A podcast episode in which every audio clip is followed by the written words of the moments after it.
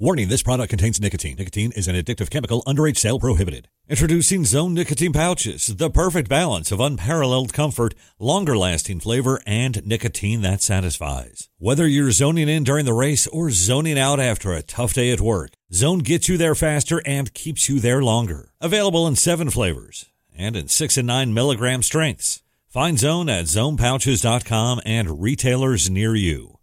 Own your zone with Zone nicotine pouches. The following is a production of the Motor Racing Network, the voice of NASCAR the voice of NASCAR. The voice of NASCAR. The voice of NASCAR. The voice of NASCAR. The voice of NASCAR. This is MRN Radio, the voice of NASCAR. The Motor Racing Network presents an original podcast series 50 Years, the voice of NASCAR. Earnhardt is using every inch of racetrack, and Elliott gets together with him. Earnhardt goes off in the grass. Certainly his style and his ability on the air, the way he painted a picture. Brings the car back onto the speedway and keeps it in a straight line and holds onto the lead. Juan Pablo Montoya's car has blown apart right with the jet blowers that were working to the high side of the banking. That was so weird because I was taking a little break. I had a little snack and I was drinking some water. All of a sudden, I heard this boom. Tony's screaming and hollering, and he grabs me by my shoulders with both hands and starts shaking me like I was on fire. That's him screaming. He is a Daytona Beach native.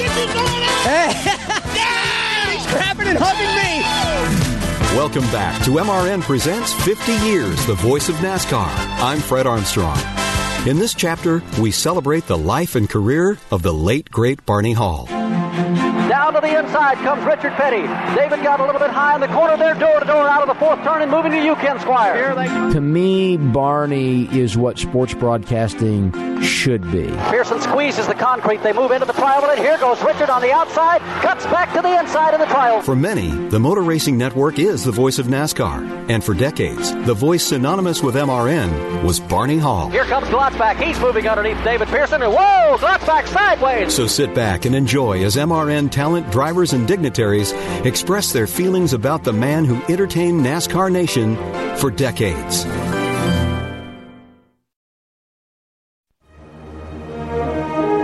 Barney Hall was born in 1932 in Elkin, North Carolina. A humble town, the modest man called home for the majority of his life. Hall began his adulthood by serving four years in the U.S. Navy. Following life as a swab, Hall launched a radio career that spanned the 1950s, pulling on air shifts and spinning discs on local radio stations. All the while, Barney's passion for racing grew. As former MRN President David Hyatt describes, Hall was shaping his destiny in the sport right from the get go. Well, Barney was already doing a lot of PA and other radio broadcasts around the network, and he had a love for the sport. Uh, he was one of Big Bill's confidants because Barney was also a good friend with some others who were in the sport at that time. Junior Johnson kind of brought Barney into the sport. They grew up and lived in virtually the same part of the country in western North Carolina, up in the hills. And Junior uh, got Barney kind of interested in racing. Uh, Barney had been around it a little bit, but Junior really brought him to the table. So Junior and Big Bill and all those folks were the ones who were getting NASCAR off the ground. And Barney had a voice. Barney was already on a radio station, and he was willing to go do the coverage. He would go out from the little radio station he worked at in Elkin, North Carolina, WIFM, and he would go out, travel, and he would do some races and do race coverage, and he would come back and he would take all the stuff that they sent him, uh, NASCAR and and Daytona and any racetrack's PR department, and he'd make content out of it for his radio show. And I think they had a great respect for that because they saw that he believed in the sport and that it had a future. Barney's big break came in 1960 as Larry Carrier, Carl Moore, and R.G. Pope broke ground on the old Gray's Dairy Farm to build the new Bristol International Speedway.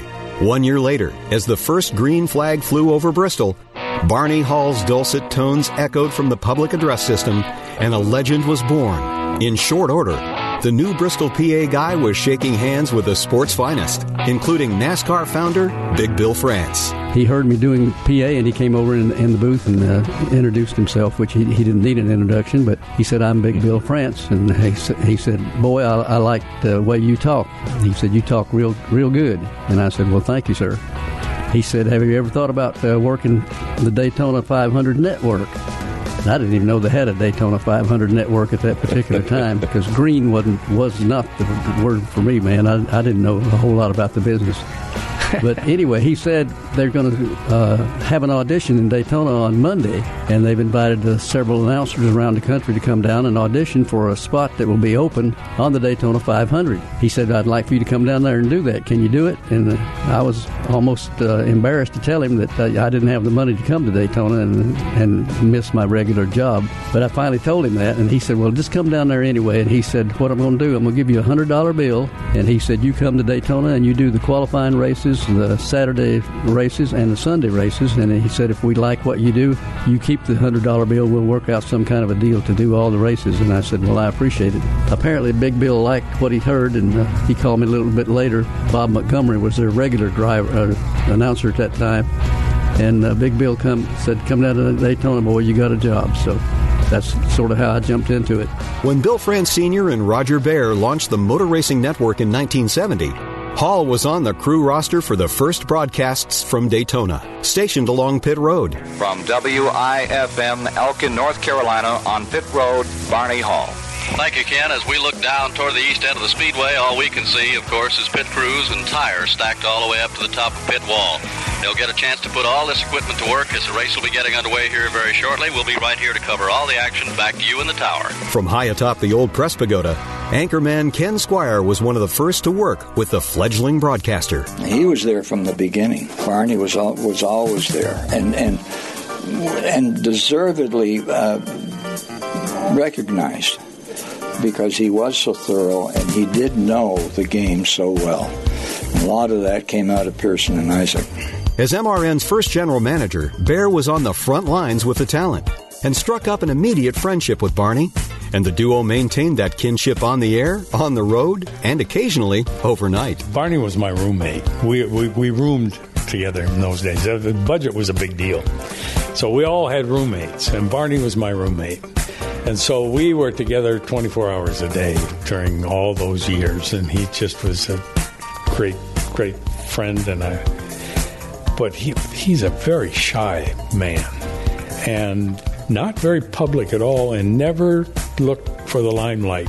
In fact, he hid from the limelight. But when the when the light went on, he, his vocabulary, his ability to talk about what was going on on the track and what had gotten people to where they are was just an, an, incredible talent that Barney had. Hall's humble nature didn't stop him from forming tremendous relationships in the garage, most notably with one of NASCAR's greatest drivers and most dynamic characters, David Pearson. David was a joy to be around. He really was, and uh, we shared a lot of adventures, uh, both being pilots. When uh, he bought a little twin engine airplane, and we both flew that from one place to another and uh, scared the heck out of both of us a couple of times. But uh, Pearson was very professional in that airplane. He's pretty much like Bobby Allison. I mean, they were all business when you got in that cockpit and took off. But on the ground and whatever, Lord, there's no telling what they'll say or do. But Barney and David were really, really tight. Um, somehow they hit it off. Um, probably back when David was driving for the Wood Brothers for the most part, and they traveled a good bit together. Barney and David were both pilots and that helped as well. They had a common interest there. So they became running buddies a little bit. Well, also from Spartanburg, South Carolina, where David was, was Bud Moore. And Bud owned a very successful race team. and Barney became obviously good friends with Bud and David. And uh, the three of them often would travel together, fly together. And out of that mix, driving for Bud Moore periodically was Dick Brooks, so who also came to work for the network uh, at some point. And so they all kind of palled around, ran in a pack together, and really, you know, Barney had a lot of great tales of those days and those people, and some of them that are probably you know not good for public consumption at this point. Uh, but all about having a good time going around, running races, and you know promoting this great sport. According to NASCAR's Vice Chairman Mike Helton, Barney's plain manner and strong driver relationships gave him a tremendous credibility in the garage. That gave him the ability to gain a lot of respect and confidence of the people in the industry to talk to him, not just as a broadcaster, but as a friend and an, an alliance that they knew could pull different groups together and everything. So he had a much deeper role, I think, in the sport than just the broadcasting side. Barney made it a point to be a student of the sport and to look for the subtle stories. As Kyle Petty describes, there wasn't a single thing the quiet man didn't know. My man Barney Hall was everywhere. You didn't walk through the garage area and not see Barney with a tape recorder or just standing around just talking. And if you wanted to know something that was going on in that garage area, he just went to Barney. Now, I'm not saying that he said it on MRN, but he knew everything that was going on. He knew what Pearson was doing. He knew what Bobby Isaac was doing. He knew what Terry Labonte was doing. He knew what Junior Johnson was doing. He knew when a ride was going to come open, who was mad at a driver, which driver was thinking about leaving a team.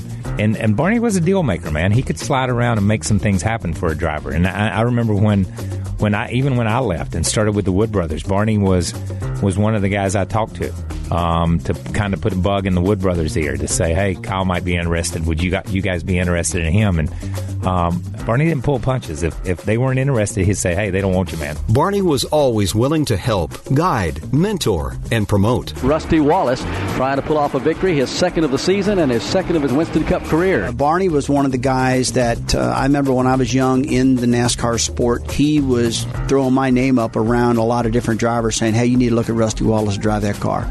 Need to put him in the car. He did a lot of that with Raymond Beadle. When I was getting out of the Cliff Stewart car way back in the day, driving a number 88 Gatorade car, there was no secret I was having a tough go at it. But Barney saw enough in me that he, he thought I could do it. He got a hold of Raymond Beadle and Barry Dodson and those guys back then and said, hey, man, you need to get a hold of Wallace and talk to him. I really think he can get it done. I, I said, I'm up in the booth every day watching him, uh, and I see his techniques and I know what he's done on the short tracks. That, that in a good car, that guy can get it done. And Barney was one of the guys that helped me get that ride in that number 27 car that launched my career. Former MRN anchor and Fox Sports commentator Mike Joy. Barney brokered a lot of driver owner deals in the garage because everybody trusted Barney. He was the Walter Cronkite of race broadcasting. Never broke a confidence ever, did I hear of someone saying that Barney told a tale out of school. Uh, and for that reason, people trusted him, and he was a very trusted go between uh, for a lot of very, very top names in this sport. So I would say, uh, trusted friend and great broadcaster.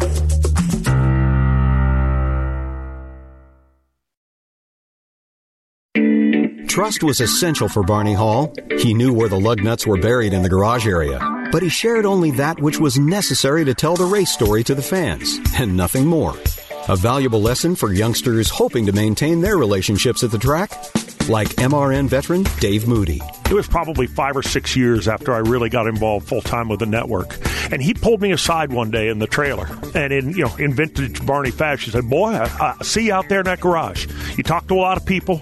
Uh, they seem to trust you. They tell you things. You know what's going on out there. He said, "My uh, my strategy has always been if you're trying to decide whether to talk publicly about something, to ask yourself two questions.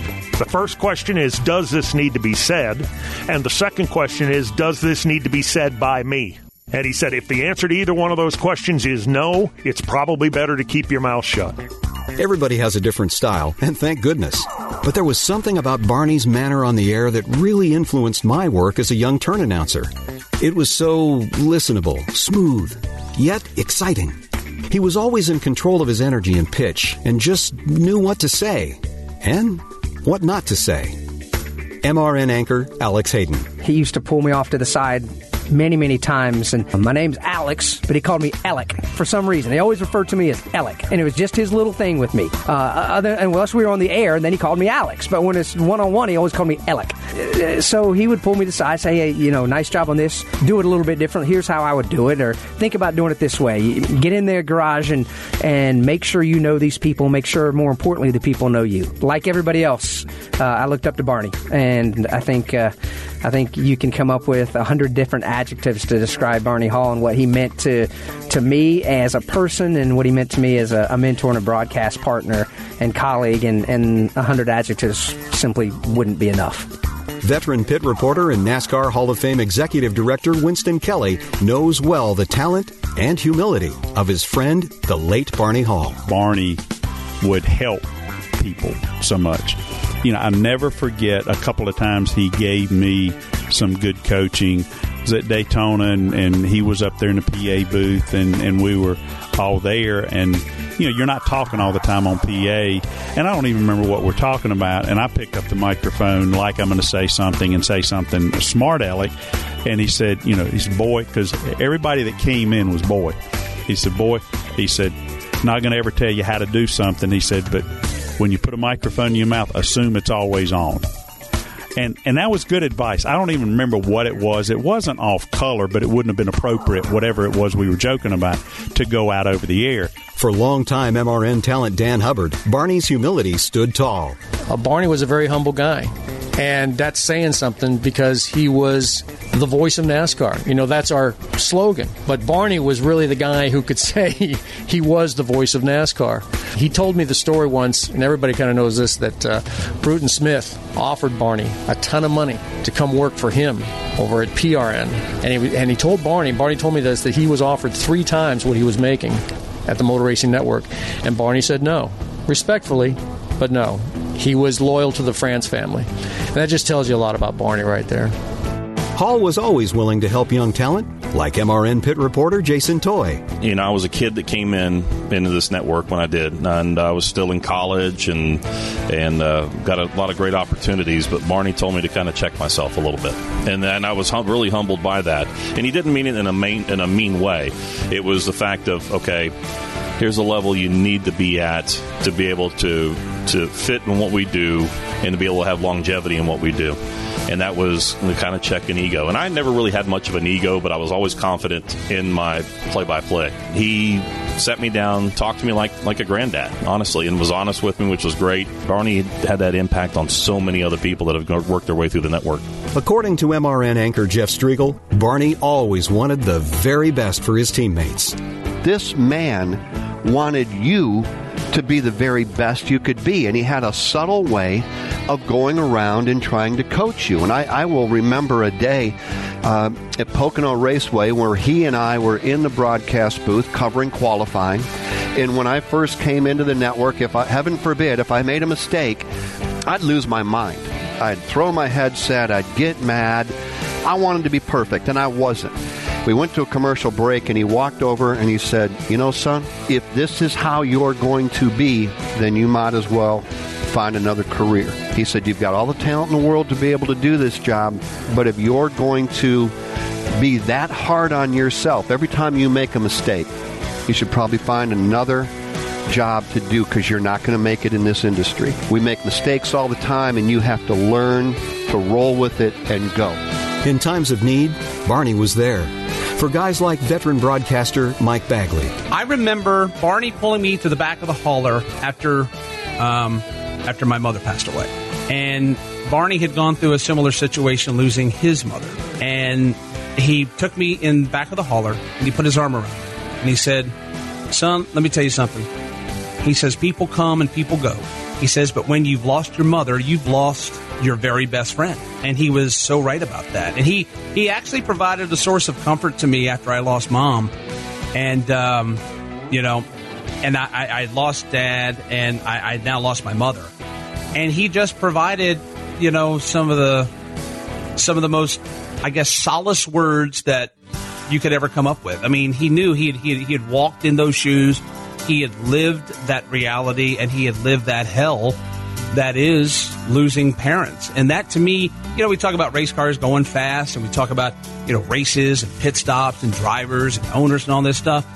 But it was more the personal conversations that was going on at home and, you know, him providing advice and, and mentorship that I think meant as much as the professional mentorship that he offered. As Hall's longtime co anchor, Allen Bestwick saw firsthand how Barney presented the racing to the fans straightforward and professionally. You know, you knew what you were getting with Barney. He cared about the racers and the racing and the responsibility that we all felt to do a good job for the sport be true to the sport, be true to the sports audience, do a good job and a respectful job in telling the stories to be an asset to the sport. And he cared passionately about that. And if you did too, then you were great. Hall's professionalism was only matched by his wit, dry and oh so subtle. Lost seven pounds. That's an old What'd you do, lose your wallet? It's old. Barney just knew how to tell a good joke. For co anchor Joe Moore, Hall was masterful with the art of the punchline. His comedic timing was probably the best of anybody I've ever known. We used to tell jokes in between the commercial breaks on the broadcast, even way back then. And Barney would study during the week and write down jokes on a little piece of paper and stick them in his shirt pocket on race day. And it took a while before I actually realized what he was doing, but sometimes I'd glance over there and I'd see him like fishing around in his pocket and he'd pull something out and kind of look at it. Of course, I'm looking at the racetrack and trying to keep up with what's going on, but kind of with an eye on him. What's he doing? And then I noticed that a few minutes later, he'd pop off with a joke. Now, it might be 15 or 20 minutes later, okay, because he was waiting for the perfect time to throw that thing in there, and he always nailed it. And everybody just died with laughter, and it could be something just very simple or stupid, but it was always funny because Barney told it. Our grand marshal for today's race is Ron White. You know him from the Blue Collar Comedy Tour. Somebody told me you had a chance to be in another movie called The Naked and the Dead, and you were going to play both parts. Is that true? I don't know why I would agree to come up here and take this kind of abuse from you two guys. There's pieces and parts of that one bouncing down the racetrack. Was he trying to moon you over there? Yeah. I've been impressed uh, with it because you have lost a lot of weight. I remember when you had more chin than a Chinese phone book. But now you've only got gotten it down to one, so it's working pretty good. From the Daytona International Speedway, this is MRN Radio. As the first recipient of the NASCAR Hall of Fame's Squier Hall Award in 2013, Hall just couldn't resist the opportunity to inject a bit of humor on stage. Well, in a, in one sense, I felt like the Hall of Fame, the big Hall of Fame that NASCAR has, was for the movers and shakers. Uh, some of the drivers, like Pearson and Petty, obviously belong in there, but a lot of the other people too that put the team together, like the Wood brothers and whatever. Uh, it's, it's just been amazing what they've done, and to be a part of that. Uh, sometimes I have to scratch my head and say, did all this really happen? Earnhardt is using every inch of racetrack, and Elliott gets together with him. Earnhardt goes off in the grass, brings the car back out of the speedway, and keeps it in a straight line and holds on to the lead. Unbelievable. Barney's legacy will never be forgotten by anyone who holds a microphone for the Motor Racing Network. Barney Hall is number one in my book, so anything he says is right. I'll tell you, I'll tell you that right now. Here's Bill Elliott out of turn number four. Harold Kinder has the checkered flag in hand, and Elliott takes it and wins the Winston Million and the Southern 500. Barney Hall's impact on MRN is incalculable. And for the call, celebrating 50 years of broadcasting NASCAR racing, MRN Radio's Barney Hall. And you know, there's just something that kind of reaches out and grabs you when you say the 50th running of the Daytona 500. It's about to get going. He literally wrote the book on pit calls, play by play, and anchoring for a NASCAR race broadcast. Pace car about to ease off onto pit road right now. 43 of the best stock car drivers in the world, about a thousand feet away from the start finish line, and to call the start of the Daytona 500, the President of the United States, George Bush. Here they come to the green. On behalf of the Motor Racing Network and NASCAR fans around the world, all we can ever say to the late Barney Hall is thank you. Next time on MRN Presents 50 Years the Voice of NASCAR, we'll get to know some of the dynamic characters behind the microphones and relive some wild moments, both on and off the air. Until then, I'm Fred Armstrong. Have a great week. Richard Petty goes back in front. They both spin. They're in the wall. Petty is sliding, slamming into the wall. He's coming down toward the finish line. Will he make it? He's still moving. The car stops 300, 400 feet shy of the finish line. This program was a presentation of the Motor Racing Network with studios in Concord, North Carolina and Daytona Beach, Florida. And now it appears we may have a fist fight. We see drivers and helmets, safety officials trying to jump in there and separate them as tempers have really flared after this amazing incident on the final lap coming into turn number three. MRN presents 50 Years the Voice of NASCAR was written and produced by Tyler Burnett. Dale Earnhardt comes to the white flag and the caution flag, and Dale Earnhardt is going to win the Daytona 500 in his 20th try. Any use of the accounts or descriptions contained in this broadcast must be with the express written permission of NASCAR and the Motor Racing Network. This NASCAR season, Toyota Racing isn't looking for just anyone to join the team. No, we're looking for bankers, the ones who are open on Sundays. So if you live for the gravity-defying 31-degree banks like this one on Turn 4 at Daytona, then we want you. Be part of the action at toyota.com slash racing. Toyota, let's go places. NASCAR is a registered trademark of National Association for Stock Car Auto Racing, Inc.